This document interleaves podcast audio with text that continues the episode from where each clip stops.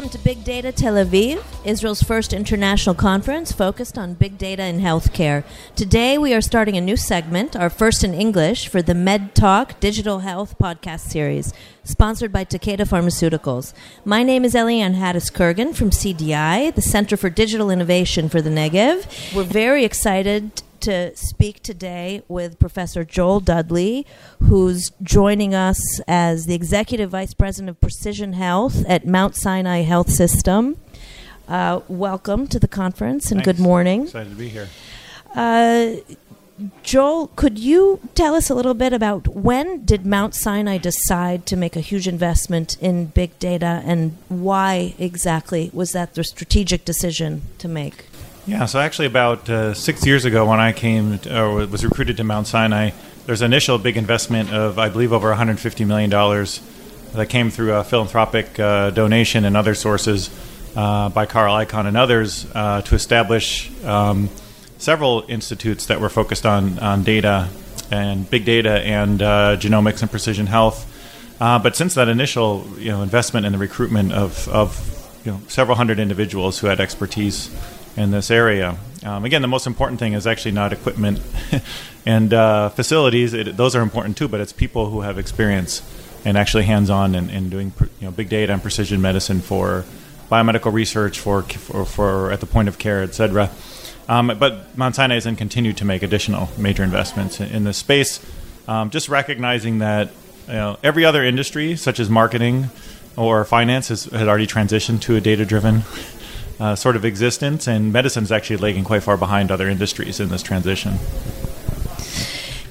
Is there a specific project that uh, you've been working on that you could share an example of utilizing big data and how it actually is changing? You've seen it change. You said for six years ago you Mm-hmm. got the investment, but over the course of this period, any specific project you could share with us? Yeah, I think there's you know too many to, to mention. Just Sure. because the the point I just want to make is that it's about making you know data first class you know priority at every element of research and patient care. Like this is the the mandate. It wasn't to focus on you know some places just tend to focus on one project, but this is an institute wide uh, initiative to make it uh, a data driven institution. But uh, one example is, uh, and that's actually an example where, where we've worked with some Israeli uh, clinicians, which is uh, we've built a um, precision medicine platform for treating multiple myeloma, which is a hematological malignancy, um, where not only are we taking in uh, genetic data that's been sequenced from the relapsed multiple myeloma patients, but we're also incorporating RNA sequencing data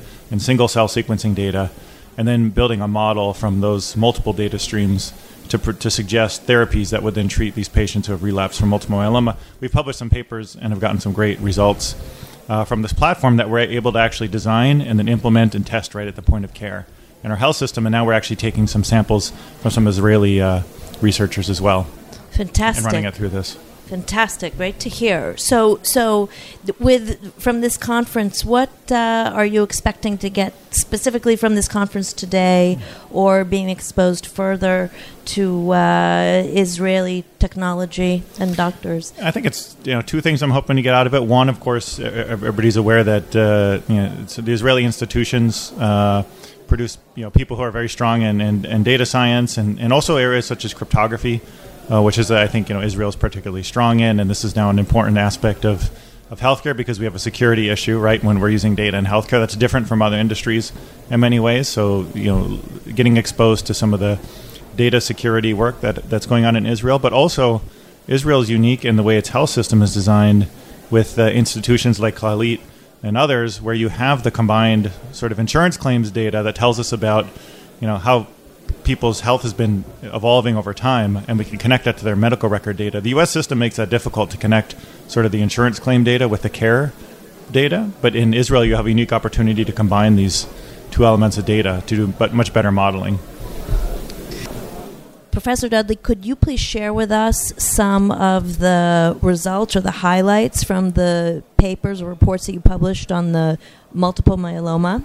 Sure. Uh, one of the interesting findings from that study was that um, the RNA data that we collected from patients was much more informative for predict choosing the right drug that people would respond to post relapse than DNA information. So, so much of precision medicine is focused on the use of genetic information and particularly DNA information. But you know, we really need to get past that uh, thinking because it's very DNA is only one piece of information of a total universe of genetic and genomic information that we can incorporate into these predictions. So, we demonstrated that this uh, that RNA and now single cell sequencing data is uh, much more informative than just looking at the simply looking at the DNA. Fantastic.